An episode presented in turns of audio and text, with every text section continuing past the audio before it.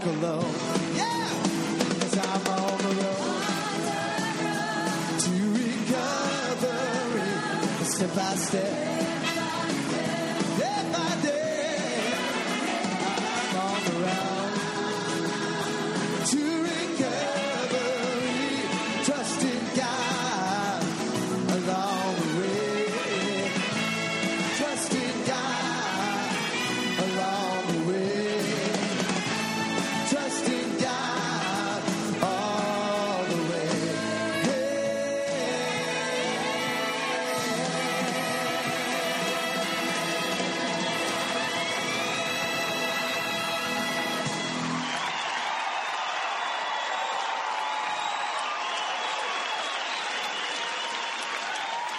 Doing tonight? Yeah, doing all right? Good. All right, my name's Danny. I'm a recovered alcoholic. All right. Welcome to the Fort Lauderdale Primary Purpose Big Book Study Group's Thursday Night Alcoholics and God Speaker Step Series. That is our full name. I'm a recovered alcoholic. My name is Danny. Thanks for joining us tonight. In a minute, we're going to start our two minute meditation, so please take a moment to get situated. Please turn off all devices that make noise or that might slash will distract others. Take this time to get connected to God. Let the craziness of the day drift away and ask God to help you stay focused on the step study tonight. Is everybody ready? Yeah? All right. If so, let's start the meditation. We're going to have somebody dim the lights.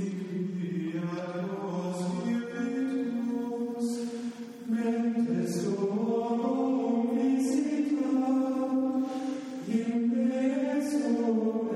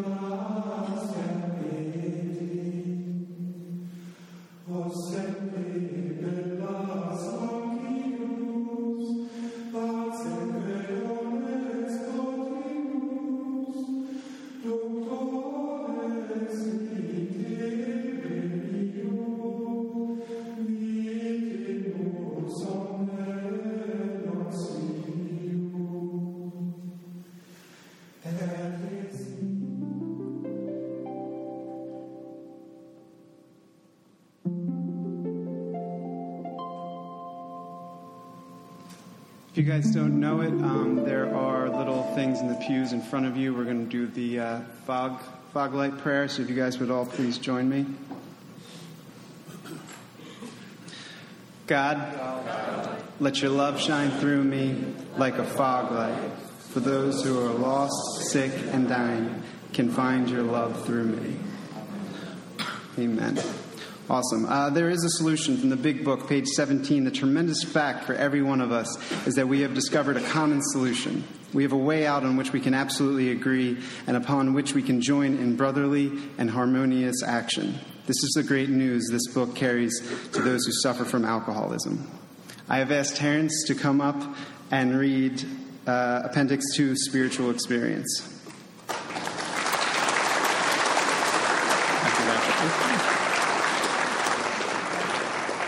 Terrence. I'm an alcoholic.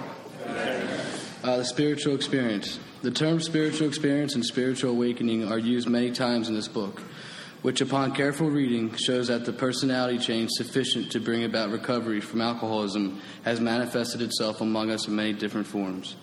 Yet it is true that our first printing gave many readers the impression that these personality changes or religious experiences must be in the nature of sudden and spectacular upheavals. Happily for everyone, this conclusion is erroneous. In the first few chapters, a number of sudden revolutionary changes are described. Though it was not our intention to create such an impression, many alcoholics have never, nevertheless concluded that in order to recover, they must acquire an immediate and overwhelming God consciousness, followed at once by a vast change in feeling and outlook.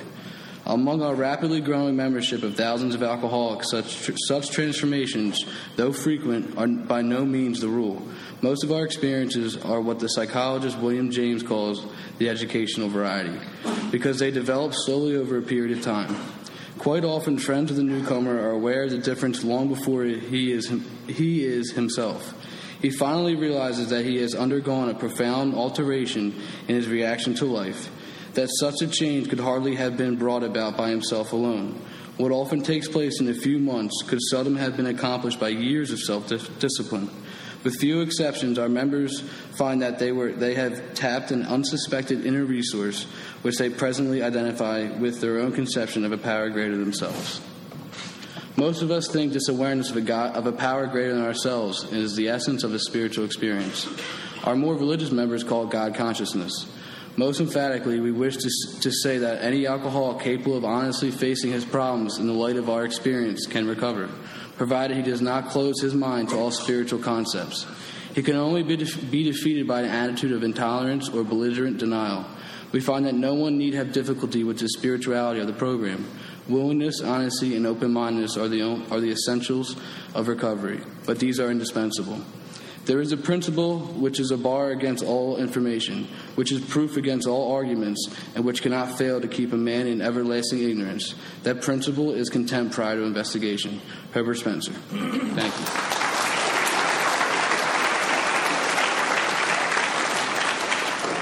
Thank you, Terrence. Please refrain from disturbing others by talking or constantly getting up and sitting back down. This is a tech free meeting, so set your phones to airplane slash meeting mode or just turn them off. Um, so this is weird to say um, because I don't exactly have a personal relationship with Peter, but um, I count him among a group of men uh, who helped introduce me to God. When I would be walking to my sponsor's house early on, I would listen to podcasts of him, and uh, slowly but surely I would start to redefine um, what I thought of God or what I thought God could be. And uh, I hope that He could do the same for you. Peter?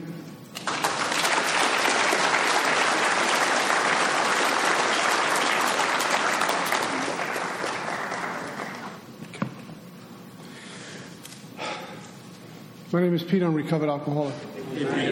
Grateful to be alive and sober, part of a sacred place called Alcoholics Anonymous. And uh, thank the group again for having me. We're uh, halfway through this process so far, and the weeks go by really fast. Um, I'm supposed to talk about, I guess, step five tonight. Uh, June 23rd, 1988 uh, was my separation from alcohol. And um, truly out of a gift of desperation, uh, am I here tonight still seeking it's great I'm physically sober, but there's so much more work to do. And what, what this book does, the book doesn't keep me sober, the steps don't keep me sober, my home group, my sponsor, the men I sponsor don't keep me sober. They're ingredients to get me to God, which just keep me sober along. If we think about it, when, I, when I'm writing a fourth step, trying to get rid of the past, yeah, and resolve that and get in God's, get in God's light, if you will, who's keeping me sober while I'm writing a fourth step? When I'm counting days and I'm getting my little chips for 30 days and 60 days and 90 days, I may have not gone through the steps yet, or maybe I've just begun going through the steps, but there's another power getting me in the chair at an AA meeting to sit for one hour.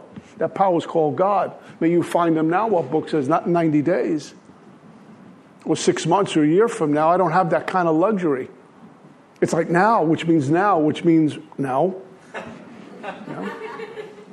So I'm grateful for the, the, uh, the men uh, who were put in my life and, and the women who uh, pretty much had that uh, maternal thing with me. They saw I was new and petrified. And they did some coddling with me. It made me feel okay and pour me a cup of coffee and things like that. The men were a little bit tougher with me, but they gave me, they, they, they, was, they pointed me in the right direction. And they weren't afraid to call me on some of the stuff I was walking with because their recovery was that important to them. If they watered down what they had, they'd get sick. So they called me out on it. And some of them were tough. Some of them were a little more delicate, but they called me on, they gave me truth. And the thing about Alcoholics Anonymous, I have to live in the truth. I have to, or, or one with God. I can't, I can't, I can't be a little bit spiritual here and not so spiritual there. Alcoholism hit every single area of my life, so spirituality must touch every single area of my life, or it touches none of my life.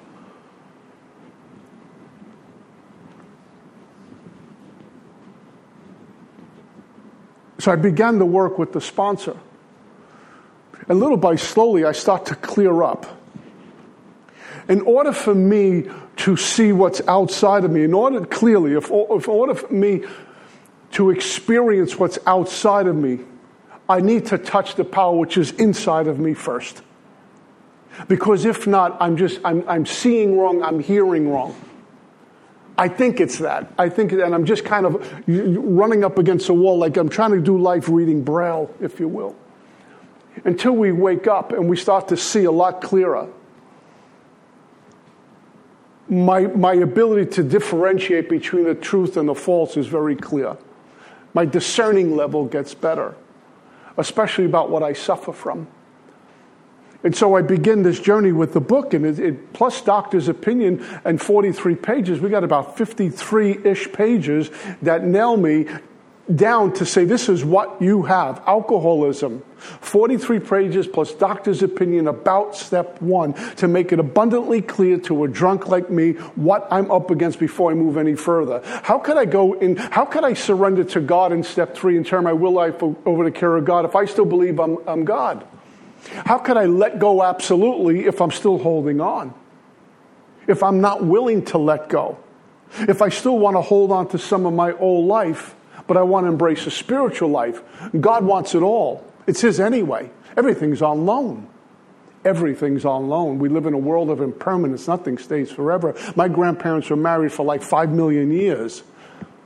My grandfather passed away. Even though in her heart she was married to my grandfather, she was not married. He was not here anymore. She had a different life. Nothing lasts forever. The only thing I think, I haven't been there yet, that is eternal is God. I better get him now because I'm going to be going there soon. And so I re- got a real good uh, uh, uh, grip on what step one talked about and how deep those roots go. That I can suffer from alcoholism without ever putting a drink in me. And it's evidenced by my first six months in AA where alcoholism goes underground and resurfaces in other areas, yeah? So I'm, I'm, I'm acting out a lot. I'm driven by a hundred forms of fear and I'm acting out in a lot of ways. And here comes this food thing. I don't want to tell anyone about it. I'm afraid you're going to kick me out. So I'm walking into a meeting and saying, How you doing? I'm fine, and I'm not, I'm not okay. I don't know what a sponsor is yet. How do you get a sponsor? You got to be in this club to get a sponsor. I'm embarrassed to ask someone. Someone handed me Joe and Charlie tapes. I didn't even know Joe and Charlie was.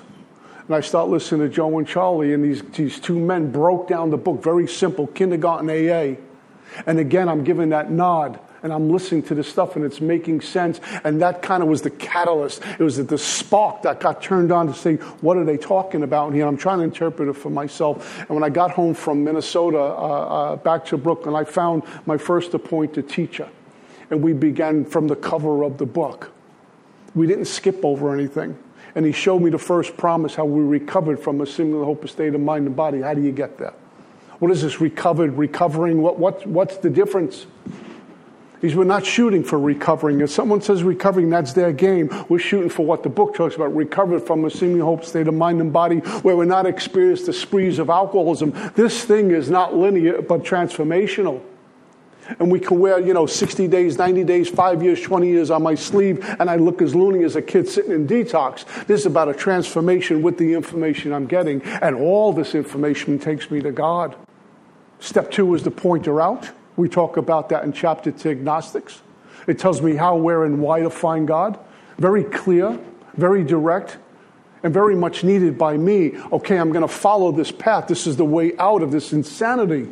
Drunk and sober. I'm an alcoholic, cannot manage my own life drunk and sober. God could and would if he was sought. What am I doing about seeking this God? And the journey isn't that far.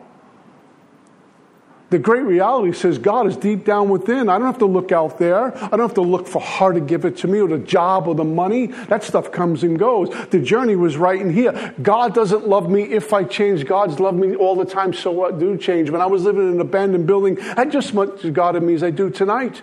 The difference is an integration or a oneness or an awakening to this power, conscious contact with God. That to me is my primary purpose. My number one priority is having conscious contact with God, awake to God, not sound asleep to God. Because when I'm in that place, I'm not drinking, I'm not drugging, I'm not hurting anyone. I like to practice fidelity to God so I can experience His fidelity to me. I can experience it, not that it's not there.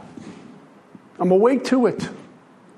When I'm faithful to this practice, I experience the practice being faithful to me.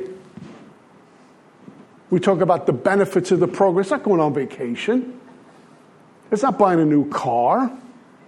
Because if I can't go on vacation and I don't buy a new car, does that mean I'm not experiencing the benefits of the program? The benefits of this program is really standing in God's light, where, where worldly things aren't eating my lunch anymore and we'll weep and we'll laugh and we'll and we'll have fun and we'll be really serious and we'll have tough days and wonderful days. Sometimes everything just fires on all cylinders, and there's other days I can't get out of my own way. But it's the benefit of the program. I'm alive. I'm living in God's light, and I lean all the way into God. Whether I have a pocket full of money or the cupboard's bare, I'm leaning all the way into God because I find some gratitude in everything. I see the all of God in everything and you're looking at someone who's, who's broken, flawed, a sinner, and comes to Alcoholics Anonymous. And God says, Welcome home. Because of Alcoholics Anonymous, I found my church. If it wasn't for AA, I wouldn't, I wouldn't even be alive, but I, it, it, it set me up enough to get back to my religious community. How did I do so long without it? I don't know. And I turned everything over in step three, and I left claw marks in a few things. It's one thing to have spiritual beliefs, it's another to live them. Somebody had to show me how to do it, and I needed the power to do it. I had I, a lot of us have good morals. Almost all of us know right from wrong. Then why do we cheat on the wife? Why do we steal from the boss? Why do we not show up for work? Why do we go to work and not work? We all know right from wrong and have the power to do that. And what AA did was put me right with God. So suddenly I got this new power, this newfound freedom our book talks about. I'm traveling light. Now, the past few weeks, I don't feel like I'm traveling light. I, I, get, um, I get on the road a lot. I'm going to say this for the, to make a point. I, am not going to give my AA resume away here. But Mary and I on the road about 30 weekends a year. That's like half the year. We're out on the road going to conferences and, and, and doing this. And usually get home Sunday, morning, afternoon, evening, whatever it might be. Without fail, for the last, I don't know how long I've been on the road now, years. Without fail, Monday at noon, my phone would ring. And it'd be my dad. It's the same questions. How was your trip? He always wants to make sure Marion went with me. How was the flight? How was the conference? You see any of your friends? That kind of stuff. It was his way of showing he cared. Every Monday at noon, when I would come home from a conference, my phone would ring like clockwork. It was my dad. I got home from a conference last Sunday. Monday, there was no call. There won't be another call. And Monday, I felt like there was a hole in my gut. What do I do about that? I can go live in the past about regrets and remorse and shame and anger. How come this happened? How come that didn't happen? I could dread the future every time I travel. Now, no more calls on Monday. Or I can just be with the moment and lean all the way into God, which is what I did on Monday. And it was a challenging Monday for me, but I leaned all the way in. God, I'm at your feet. I don't have to tell him what's going on, he knows. This is the toughest thing I've experienced in recovery thus far. But we get spiritual muscles in Alcoholics Anonymous. But I don't have to dwell on the past. I don't have to worry about the future. I stay right where I am. Stay right where you are. Stay in my lane and just lean all the way into God. These are some of the benefits we talk about in Alcoholics Anonymous of this program. And then I get open to the fellowship, to people who are showing up, whether it's a text message, a phone call, an email, whatever it might be. What's going on? I know why they're calling. And I'm open enough to embrace that. What I've learned in Alcoholics Anonymous to really relish the moments I have with my friends who accept me broken and all because there's no guarantee of tomorrow. To really embrace and, and relish the time with my kid brothers and be really transparent with them about everything because I don't know if there's going to be a tomorrow. And, and the time with my wife is, is just so important to me. To let my friends know how much I, I, I think of them and let my wife know how safe she is with me and how loved she is. This is my journey because there's no guarantee tomorrow. I can't do it tomorrow. I can say tomorrow, tomorrow, tomorrow, and then tomorrow's today and it's too late, lights out. I don't put my head on a pillow with regrets, and I don't want to pass from this place with regrets. I've learned that abundantly. I knew that for years, and the past three weeks has made it in a spotlight for me in neon lights how important this is, how fragile life is. And I'm going to screw around with it going to AA meetings and not do the steps. I'm going to sort of do the steps. I'm going to rely on experience with the steps that I had 20 years ago, and here I am 20 years later, and I'm still replaying the old stuff. In the fifth step, it says we have a new relationship and a new attitude with God right out of the gate in step five. We have this new relationship and a new attitude with God, a new relationship. I thought I was in with God. Now I'm having this new, it's this rekindled. We fan the flames a little bit. I'm lit up even more and a new attitude, I'm a, a deeper level of consciousness with God. I'm more awake to God. I'm leaning all the way. I'm trusting God with more than I ever did before. I'm open to hearing about other, even religions. I'm open. It's a new attitude. And I'm not getting on my knees and thinking I'm Moses and get up and be Rambo anymore. And so I do this fourth step inventory. And it was, it's heavy lifting. There's a lot of working for. If anyone's new, don't let me kids a lot of work, but it must be done. But it's, a, it's nowhere near comparable to the work I did to stay drunk. Four column inventory, resentments, fear, and sex, done. You can do it in a few days. Because if you miss anything or God doesn't give you everything, it's His will, you come back and do it another time and just finish up some more. I've gone through the steps, I don't know how many times over the last 35 years. A few dozen, anyway. And God will put on my shoulders what He thinks I can handle. Sometimes it's a little heavy, and God does too much. You just keep walking. Shut up and keep walking. I got you. And it came time to do a fifth step, which is my assignment tonight. And uh, I, I, will share with you um, the first time I, I did a fifth step. Uh, prior to that, my sponsor walked on water, my very first sponsor. He walked on water. Uh, I thought he invented Alcoholics Anonymous. And uh, I mean, this guy was like the only guy in Brooklyn with the big book, the only guy in Brooklyn I knew doing meditation and prayer. You know, uh, he wasn't well received in a lot of AA halls because he walked in with a big book and came out of the big book. His experience that he was frowned upon. Stay away from that guy. I loved him. Then he gave me an appointment to go to his house on a Saturday to do a fifth step, and suddenly I'm thinking, thinking, who is this guy? Maybe those people were right. He is a little radical, and I'm not doing a sex inventory with. him. I'm not sharing that stuff. So what do you do? You drop to your knees, say, God, I don't know what I need, but I need to get there.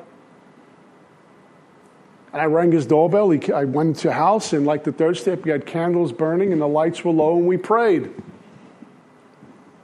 So God would speak through me. Admitted to God, to ourselves, and another human being. God was in the room. We don't have to invite God in. Some people do that. That's great. God's there. It's like a, God's not there. I have to invite him in. He brought us together anyway, but we made that prayer. And we got quiet with a little meditation, and he asked me to do something that was interesting that I still do to this day. You know, as an alcoholic, I love to talk about myself, so I'll read a resentment. It'll take me four hours to read one inventory. So I got to give you the temperature that day, who was there, and by the time I'm done, I make you believe they were really wrong. I have nothing to do with this. So he said to me, just read what's on paper, don't elaborate. Resentment, cause, effect, my fault, next. And so I did that. I was really uncomfortable because I wanted to elaborate. If they didn't do this, I wouldn't have done that. I'm off the hook. And he had a notepad and pen, and uh, he was taking notes, and, he, and, he, and he, he told me about that. He says, God, I'm here with you. God's going to talk to me too, and I'm going to take some notes. And what would happen, maybe 20 minutes or an hour into it, he would say, Hold it. He says, Back in the first inventory, you wrote about this, you read about this, and here we are 15 years later. You see the similarities. Different people, different age, but it's you. It's the common thread through all of it. It was about me and my, my, my walking through life, or my really my stumbling through life. It's like I would tell the sponsor, keep meeting crazy women. Every relationship, one's loonier than the next. And he says they probably are, but who keeps picking them? The common thread is you, Pete. Well, the ego don't want to hear that, but it was true. And so our book says this Having made a personal inventory, step four, what, what shall we do about it? We've been trying to get a new attitude and a new relationship with our Creator and to discover the obstacles in our path. We have admitted certain defects and er, ascertained in a rough way what the trouble is. We have put a finger on the weak items in our personal inventory. These are about to be cast out. And this part is great cast out. If you went to, if I went to my doctor or a therapist, or if I was in treatment and I sat with a, a counselor there and I says, "Listen, here's all my stuff, cast it out," they'd medicate me. This guy's got psych problems. We're not voodoo here. We can't. We got to work on it. We got to work on it and five years later, I'm talking about what's not happening anymore, but we're still working on it. Big Book says about to be cast out because who's casting them out? The one who has all power, God. He heals. And I'm going to sit with another drunk. See, it's something, if I got this right, that we confess our sins to one another, pray for each other, and we'll get healed. This is ancient. So I'm sitting with a drunk and confessing my sins or missing the mark, my shortcomings. We think of sin right away. We think, oh my God, mortal sin, I'm going to hell. Just missing the mark. I'm resentful of Joe. I, am really angry with Joe and I'm walking around with it. I'm no use to Joe or anyone else. I'm not living in God's light. Forgiveness is God's light. That's what we're doing here. It's ancient. And every time I do an inventory share, the ego gets crushed. It gets suffocated. It doesn't want to do this. It can't breathe. Because God's stepping on its throat, if you will. This requires action on our part, which when completed will mean we have admitted to ourselves, to God, to ourselves, and to another human being the, the exact nature of my defects. This brings us to step five. On the bottom of the page, it says, if I skip this vital step, I may not overcome drinking. One of the biggest warnings in the book. The old timers would say, say either you do a fifth or you drink one. What was I going to do? Back to step one. How desperate am I? You know, I come in here, step one, I'm crying, oh my God, I'm going to die. Please help me, please help me. By the time I get to step five, I'm setting up the negotiations now. How far in I want to go. It's not on my terms. I made that decision on th- in three. And so we sat, and I began to read, and I went back through my life. And I will tell you, it's 35 years later, and every time I read either a nightly review or do another fifth step, I'm not comfortable. But I'm not supposed to be. I'd rather skip it sometimes, but I know the benefits of it. And the thing that's uncomfortable, the part of it that wants to skip it, is the ego. It's still breathing. And the Spirit says, no, just sit with them and re- sit with Al and just share this. Just let's do this. That's the Spirit talking. I start to hear the two different voices. And I read through resentments. And I will tell you, I've heard a bunch of fifth steps over the years. And I try to duplicate at the beginning exactly what my sponsor did. But I'm not my sponsor. A little different flavor, some different ears sometimes. But carrying the message is still there. I still keep a notepad out when they read inventory to me in a fifth step. I still pray before we read. I read out of the book. We get scented and then off we go. And I do the same thing. I tell them stick to the script. God, I have to assume, like my sponsor assumed with me, that God gave me the exact words to put on the paper. The pen was the spiritual translator. Don't deviate. Don't elaborate because now ego is going to work right into this fifth step. We don't need the ego here. This is a sacred moment. If we think about it, if I think about it, what's going on here? I didn't know this at the beginning. That God has entrusted us to save another life. This is huge. He could have gone to doctors and psychiatrists, and they do great jobs. When, the, when it got down to the nitty gritty, one drunk worked with another, proved to be so successful, unlike any other method. One drunk sitting with another, and now we're sharing some intimate stuff my resentments about people, about God, about religion, about institutions, about principles, the stuff I walk around here, I'm only going to let out so much. See, one thing about this mind, anything new or foreign it don't like. And it's only going to let in what it's comfortable with and only let out what it's comfortable with. And the soul is wide open, new territory. That's what this is demanding. And all I have to do is suit up and show up and open my mouth, and here come the words. How desperate am I to get recovered from a seemingly hopeless state of mind and body? I don't need a degree to do this. I don't need to be an old timer to do this. I just need to be willing. God doesn't care. God's, you know, hey, you got 30 years, but I gave it to you. So he's not impressed. And Joe's got 30 days. I gave it to you. So he's not like disappointed. So this has nothing to do with time, but transformation get right with God. You think God doesn't hear our soul when we're sitting the fifth step and we're going, we're petrified? You think God doesn't know that?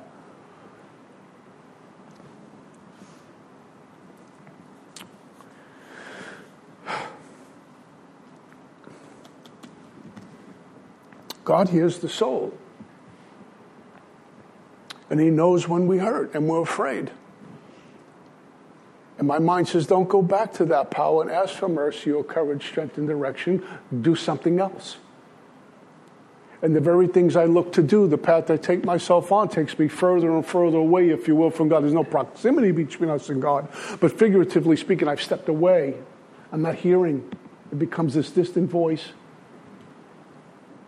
I've learned that. I've learned many things in the years I'm sober, thank you, God. One thing I've learned is when I'm afraid, my wife knows. We pray. God knows I'm afraid. God knows I'm a little tight about something. And I'm looking at a dark room instead of the light in a room. God knows that. So when I'm doing this fifth step, very sacred, one drunk uh, sitting with another in this work, God's very present. In fact, it pleases Him. I'm convinced of that. And I do a fear inventory. I know guys were supposed to say we don't have fear, we're all John Wayne. We're like everybody's Tony Soprano. And then we look at the fear inventory, I'm afraid of everything. Really, I am. I, I shared, I think last week or two weeks ago, I, I was afraid of firemen because of a thing that happened as a little kid. I'm 16 years old, hanging out on the street corner thinking I'm all that, and the fire trucks would roll up and the, the firemen would get out with those Terminator outfits and these big, big guys getting out, and I'm, I step off a little bit. I know they're going to like kidnap me. I mean, it's ridiculous, but that's where I was afraid of a lot of things. Afraid of life. Afraid of failing. Afraid of succeeding. Afraid of money. Afraid of no money just afraid afraid of intimacy. Afraid of all of it. And it was all on paper. Afraid of, afraid of sex. I'm supposed to be a superstar in bed. Well that's who said this? My mind and my ego and the knuckleheads on the corner. I got to be all things to all people. I can't do it. I'm afraid you know, you can usually tell the most, the most fearful guy in a bar, the guy who walks in and has to make a scene because he's petrified. I got to show I know everything. I got to in, in, get involved in every conversation so you don't think less of me. What a terrible, this is awful way to live. And I'm an alcoholic. I'm not free. And eventually I can hold my breath for so long or the spring gets so tight it blows and I need a drink. I can't take this anymore. But I get to travel light in Alcoholics Anonymous because the, the past isn't crushing me. How could I live now knowing how I lived then? I'm crushed in the present by the weight of the past. The past is about to go away. If I don't do that, the past is going to reveal itself right now. And even though I'm sober, I'm operating out of old stuff, old ideas, old attitudes, old emotions. They're not so old because they're very current. So I'm still having relationships the way I used to. I'm still act, interacting with my male friends the way I used to. I'm in a conversation, I'm sizing someone up rather than accepting as they are, because that's what I used to do. The past reveals itself in the present. And I'm wondering why I'm walking around Alcoholics Anonymous like this, hunched over and tight. And very jealous, perhaps, of people who sp- speak about God or talk about their experience getting free with the book because I want that I don't know how to get there. So I walk out. You know how many meetings I've been to, and as soon as I bring up God, four people walk out? You're either in the wrong place or you want God and afraid to get there. Because we're not an atheist in here. Thank you, God, for that. And so comes the sex inventory. Oh, baby. Let's not go there, right? Um, my, my, Mark Houston, Mark H. would say in the fifth step, let's talk about the thing you don't want to talk about now. Let, it, let us get it out of the way. The rest of this will be easy. It's always a sex inventory. Let's get that out of the way. And then he, like my sponsor did with me, and I would do with the men, I would share some, I'd ante up. So they don't feel like a unicorn. This is a give and take, it's reciprocal. My sponsor now calls it pitching and catching. I'm not above this, but I'm on the same bus with you. So I will ante up and share some of my personal experiences about this and how I was, maybe where I currently am. I don't know. But we're going to have a conversation which is this one long conversation of truth. And for some of us, it's the first time I tasted truth in forever. The book demands it. A life of rigorous honesty is right here. And then I get to do the sex inventory. You know what? There was nothing on there that my sponsor said, you got to leave. In fact, he had some better stories than I did, to be honest with you. You know? It's really, it's just, we missed. When, if I'm in the throes of alcoholism, sober or drunk, I'm going to do things that aren't appropriate. Whether it's taking advantage of someone or using some foul language, not sure. I'm, this is what I do. I'm not in the AA saddle, if you will. So I'm going to do things like that. Now I get sober and I go, oh my God, I can't believe to do I did that. No one needs to know but I need to confess it to someone. And so I did a sex inventory and I read to my sponsor my sex goal and ideal moving forward. And it was really, there, there was no bumps and bruises. It was really okay. We prayed when I, was, I got done. And I went home for the hour. Now, there were, I've sponsored, I said a moment ago, a bunch of men, and I always like to share this story about this guy in Staten Island, New York. He told me I could use his name, uh, this guy, Carl, Carl W. And uh, great guy. And I was sober a long time, hadn't been through the book, asked me to sponsor him. We began the journey, we're doing step five. And he came to my house when I lived in Staten Island. And we're sitting at my dining room table, and I used to call him Joey Loopholes. That was my nickname for him. Because he, was, he would find a loophole every place he could. And it was a lot of, yeah, but, let me explain, yeah, but, let me explain, yep. And it went on and on and on. And about an hour into this, I'm having a nervous breakdown. And I said, let's take a break. And there was a little half bathroom off the side of the dining room, you know. So I go in there and I'm throwing cold water on my face. I, am I'm, I'm sweating bullets. And I get on my knees in front of this thing. Is God, I don't know what to do with this guy. I'm about to throw him out. You got to give me something here. And I walk out and I sit down, got nothing until I opened my mouth. And what I said to him was this I says, I like you to read just the fourth column. Forget one, two, and three and I was waiting for the AA SWAT team to circle the house. All the tradition and big book thumpers, you know, oh, lock and load, he's breaking, and no one showed up. And he looked at me like the deer in the headlights, like, what is my sponsor doing? What do you mean only the fourth column? We're supposed to read one, two, and three. I just the fourth column. And he reluctantly agreed. And he reads self dishonest, so seeking Christ, says, turn the page. I don't want to know the people, I don't know the cause. This is what's coming out of my mouth. I was questioning myself too, but I just prayed. Next page, selfish, dishonest, so seeking, frightened. Turn the page. Selfish, dishonest, so seeking, frightened. Turn the page. About 10 pages into it, something indeed miraculous happened. And if this happened to you, you know what I'm talking about. He split wide open. You know when you, someone comes in and they're new and you see them, and then one day they walk in and you see them because the light in the eyes are on. They, you know they're here now. That's what happened to this guy. Something about him was different. The rest of the fifth step was a snap. We did. We we went through uh, resentment, fear, and sex.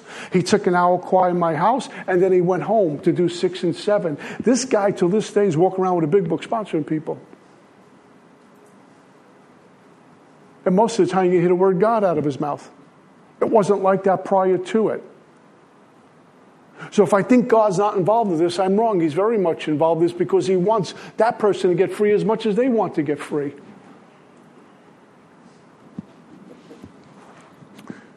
I got just a few minutes here.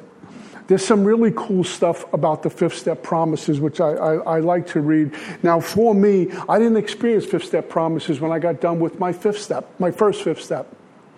I was more relieved. And I felt for the first time I was really part of the AA team. I did a fifth step. I'm, I'm, I'm in with those guys now. I, I can talk about it. I got my stripes, and I'm part of the AA team. These promises didn't happen until six and seven. And I, I, remember what happened. I was going to, in Brooklyn, it was called the Bath Beach Group. It was a Friday night. They had a, a, a 7 and an 8.30 meeting. And it was an old uh, public school. And we were walking up those old metal steps in the old public schools, and it was on the second floor. And on the way into the meeting and up the steps, I'm struck with something. Like I'm, I'm floating up the steps. Everything in the world was right gratitude was just like oozing out of my pores. I can't, just incredible stuff. I thought I was losing my mind. I thought it was like old dopamine, like just pumping out or something from the old, I don't know what's going on. And I called my sponsor and he told me about a woman, uh, a lady he was sponsoring who was at that meeting. And he's, I don't remember her name. He says, Look for her. She's there tonight. And I saw her. He just tell her what's going on. And she had the same exact experience as I did. So, fifth step promises can sometimes show up in six and seven, maybe eight and nine, but they're going to show up. And it really looks like the opposite of page 52. The way the nine step promises are the opposite of page 52 in a lot of ways. Watch what this says. It says we pocket our pride and go to it, illuminating every twisted character, every dark cranny of the past. We go into the fifth step. We come out, we're done, and it says this. Once having taken the step which I just did, withholding nothing which I just did, we're delighted. There's a promise. I can look the world in the eye. It can be so easy that life can take away our smile. And I'm not delighted about anything anymore. But it's almost as God delighting in my delight.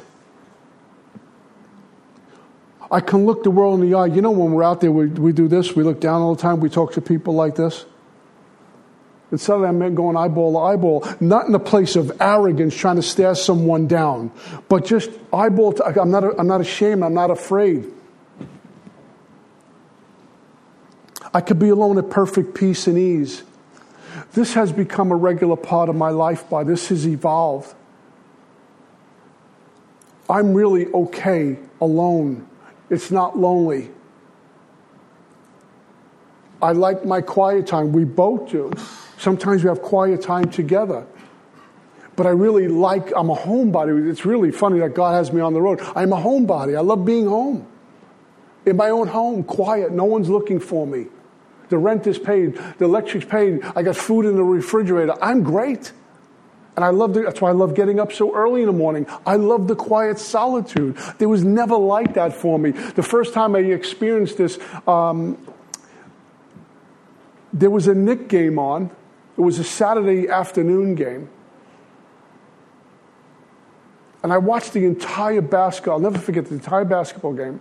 I had a little sandwich at lunchtime, uh, at halftime of the game. And I don't know how long a basketball game is, a couple of hours. I didn't run to the phone once. I didn't look out the window to see what's going on. Didn't, didn't do any reading. I watched the entire game the pregame, the postgame, the whole thing, had lunch. And when it was over, something dawned on me oh my God, I was alone and it was really okay. I didn't get arrested. I didn't break any laws. No one's looking for it. It was really okay. I could be alone at perfect peace and ease. At perfect peace and ease. I know peace and ease because I know what dis-ease and discomfort was like for so long. I've tasting this for the first time. I want more.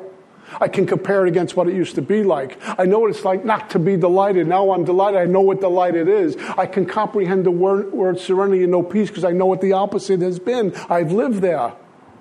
I'm willing to fall under the authority of God. It's better than anything I've ever known. I'm willing to cultivate faithfulness where I go. Not step on someone's toes, not ram it down their throat, but cultivate it. Be around those people. Bring it when there's an opportunity to bring it. Let people know where I stand. My friends, my close friends, will never womanize in front of me because I won't accept it. And they respect that. And to their credit, they don't do that either. And when little youngins come around me and they try to lean in that direction, they know that they, they've gone too far. Because I'd rather live in his light than to be a drunken sailor uh, away from AA. Our fears fall from us. We begin to feel the nearness of our Creator. I start to experience oneness. God uh, becomes very tangible. I can hear it. I can in someone else. I have faithfulness in my prayer time.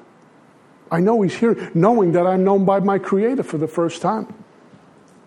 It's so far, if you will, once a drunk, always a drunk. But we're not talking about drinking here. We're talking about this new and abundant life. Yeah? Our fears fall, fall, from us. We begin to feel the nearness of our Creator. We may have had certain spiritual beliefs, but we now begin to have the spiritual experience, the infancy of it, but it's happening nonetheless. There's a different footing now. I'm not looking at myself less than, I'm not looking at myself better than. When I stand in front of God, it's even ground. There's no peaks and valleys in front of God. So if I get a guy with 30 years who knows tradition, steps, and concepts, and I got 30 days, in God's eyes, we're level. The feeling that the drink problem has disappeared will often come strongly. How many times have we heard at meetings, it's normal to think about a drink because you're an alcoholic? That's a true statement. If I'm untreated, my book just contradicted that, that this will get past me. In step 10, it says the problem has been removed. Hmm? I got soul food going on here. I feel I'm on the broad highway walking hand in hand with the spirit of the universe. Hand in hand, that indicates I'm locked in with God on the broad highway, walking hand in hand with God. What a tremendous promise in step five. Rather than sitting in a detox saying, I did it again. And I insist on running it my way. Step five for me is vital. I had brought something for you guys and I can't find it, so I guess I'm not supposed to read. Oh, here's what it says. If you bring forth that which is within you, it will save you. If I don't bring forth that which is within me, it will destroy me. Step five is about putting it all on the table. With the sponsor who's in the book. That's been my experience. You can do whatever you want. Sponsor understands what I'm doing here, how sensitive this is, how delicate it is, and how vital it is that they listen and they give me direct my marching orders after five to go home, which we'll talk about in six and seven, and then continue to complete the amends to really stand in that light. I need to have uh, uh, uh, someone who gets this. I don't want to sit with the plug and a jug person, bless their hearts, and do this kind of work. It's too delicate. It's never gotten me drunk. In fact, it's given me more soul food and spiritual muscles. Not better than anyone, not less than anyone. God knows if, and you know if you know me well, how flawed and broken I am. That old guy looks to show up every now and again. And sometimes I bite a lie, and I'm in it. But most often, this I give credit to AA and God, I can hear that guy coming down the block. You can hear the defects. Here they come. I'm in a discussion with someone, and here comes, you know, uh, that guy. The bus just pulled in front of the house, locked the doors, he's not getting in. And that's when I say, God bless you, you're right, and walk away. I'm, I'm not getting involved with that because I might win the battle, but I'm going to lose the war. He always wins once I let him in. Last thing, and I get out of your hair. what I get to do because of Alcoholics Anonymous, getting free and traveling light. Having enough trust in you, a sponsor in God. This is what I do, what we do. It says this May it become at all times, both now and forever, a protector for those without protection, a guide for those who have lost their way, a ship for those with oceans to cross, a bridge for those with rivers to cross, a sanctuary for those in danger, a lamp for those without light, a place of refuge for those who lack shelter, and a servant to all in need. I was lost on the road, and God saw me and said, Come home to me. I'm a sinner. I'm torn. I'm dirty. I reek. My clothes don't fit. And he says, That's okay. Come on in. Angels with dirty faces, Alcoholics Anonymous. I do that for the next drunk. Yeah? That's all I got. Peace.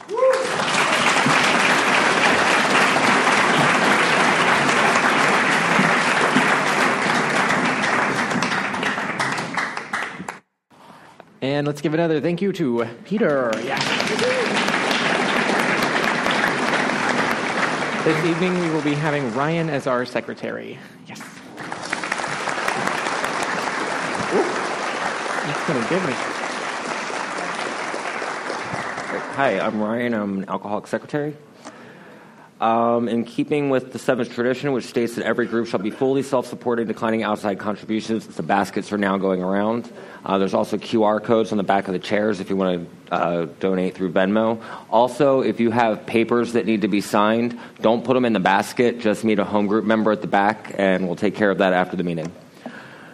Um, I've asked Chris to read the recovered statement. We read this notice to explain why many people in this group identify as recovered rather than recovering and what it exactly means to be a recovered alcoholic. So let's welcome Chris.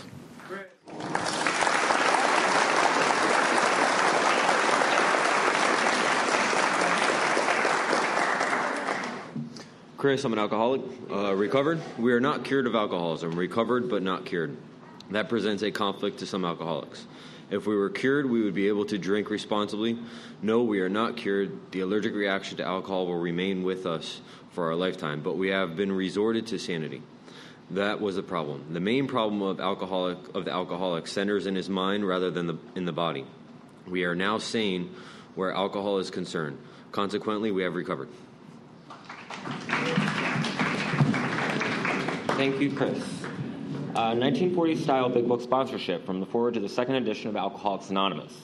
Of alcoholics who came to AA and really tried, 50% got sober at once and remained that way. 25% sobered up after some relapses, and among the remainder, those who stayed on with AA showed improvement. What we've seen, felt, come to believe, and experienced is that God has not changed over time, and neither should the sacred approach back into his loving arms. The statistics above suggest a 75% success rate. Uh, does anybody need a sponsor? If you do, just raise your hand. All right. Um, if you're too shy to raise your hand, uh, just come up to the front and someone will talk to you after the meeting. Uh, can the recovered alcoholics raise your hands? Awesome. Uh, so if your hand's not up, just talk to someone whose hand is. Um, all right, so we have a couple announcements. Uh, Intergroup is where you can buy AA related literature and medallions. Intergroup is also responsible for creating our Where and When and scheduling the AA hotline. Stop by and visit them.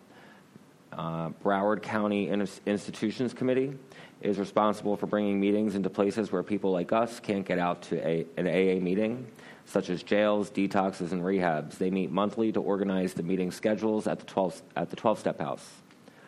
Uh, do we have any uh, members of BCI committee out here tonight? Awesome. So Brian's got his hand up. If you have any questions about that, you can just see him after the meeting. Um, here are some upcoming service opportunities. Uh, if you want more information on any service opportunities, there, there's flyers in the back. Uh, the Grapevine. You can subscribe. You can get some really amazing AA jokes out of that. Um, we've got on October 27th to the 29th the second annual Bull in a China, China Shop Corral. Um, and then Peter will be back next week for his sixth session, so definitely um, stop, come back and check that out. And then Monday nights, we have our big book study, uh, same building, which is up on the third floor. Uh, and uh, it's where the big book comes alive. Not for real. Like, um, all right, so we have CDs, CDs, mugs, large print big books, little red books, and big book dictionaries for sale back on the table. Uh, if you're interested in any of that, just see any home group member. And we meet every Thursday starting promptly at 7:15, and we ask that you be courteous and ready to begin at the sound of the bells. Also, if you're looking to do a little service tonight, we do, we might need some help setting up five tables in the back with eight chairs around each table. So uh, if you want to stick around and help with that, feel free. Uh, thank you, and we'll see you next week.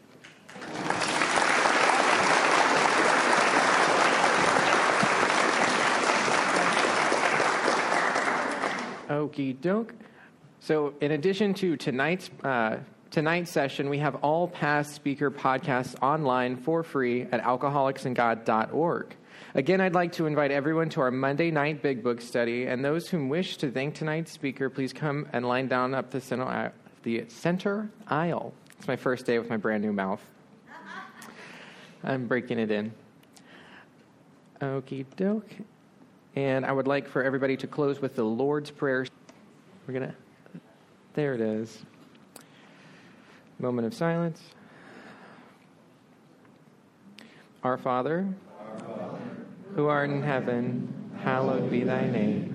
Thy kingdom come, thy will be done, on earth as it is in heaven. Give us this day our daily bread, and forgive us our trespasses, as we forgive those who trespass against us.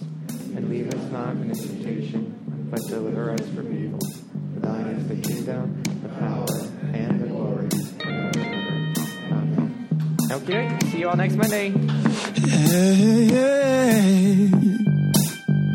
Ooh. Heart is heavy, soul is thirsty, body's aching. I am desperately in need of restoration.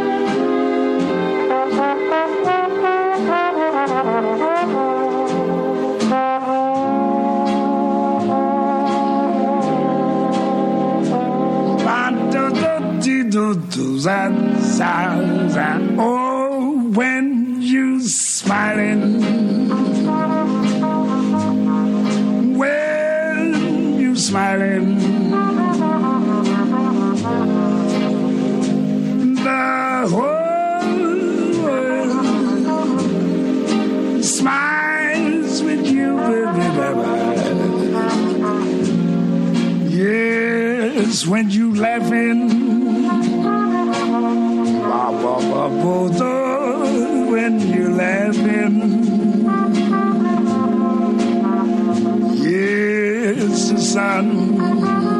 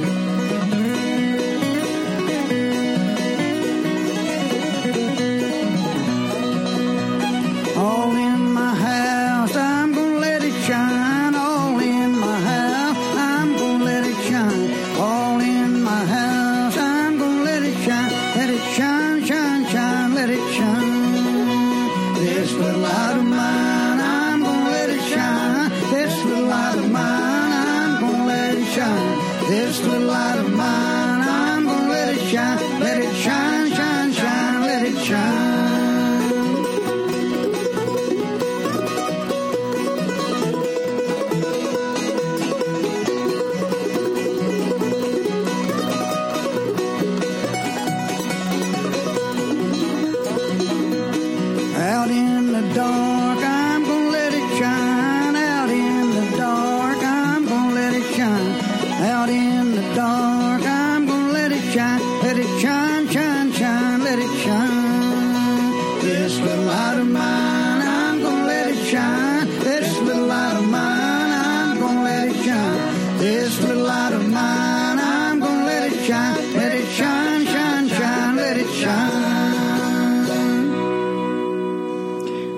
Chase, here's that song you've been asking me for for a million years. I finally pulled it out the pulled it out the corners of my mind, and um, here you go.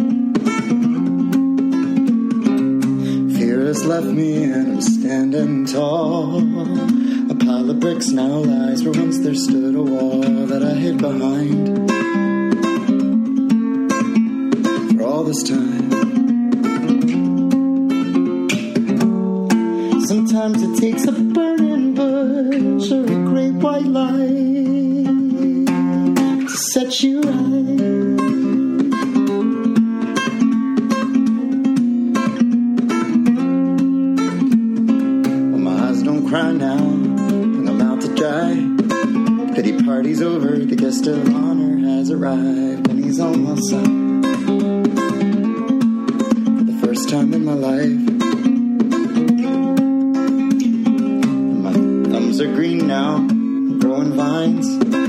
They twist and turn each way, flowers blooming all the time outside my door. Like never before. I had to change everything to realize.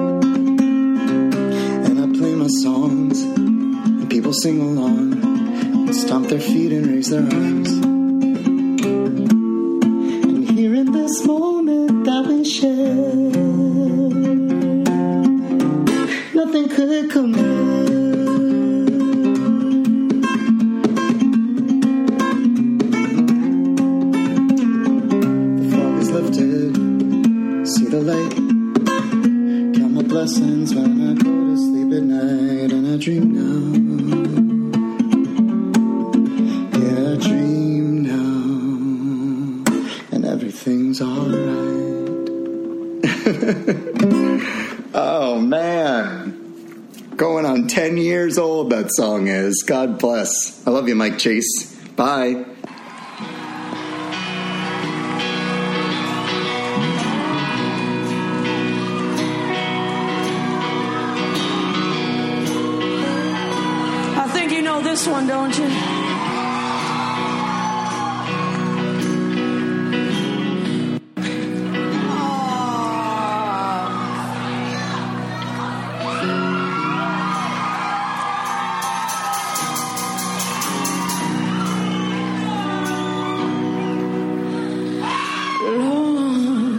Shine a light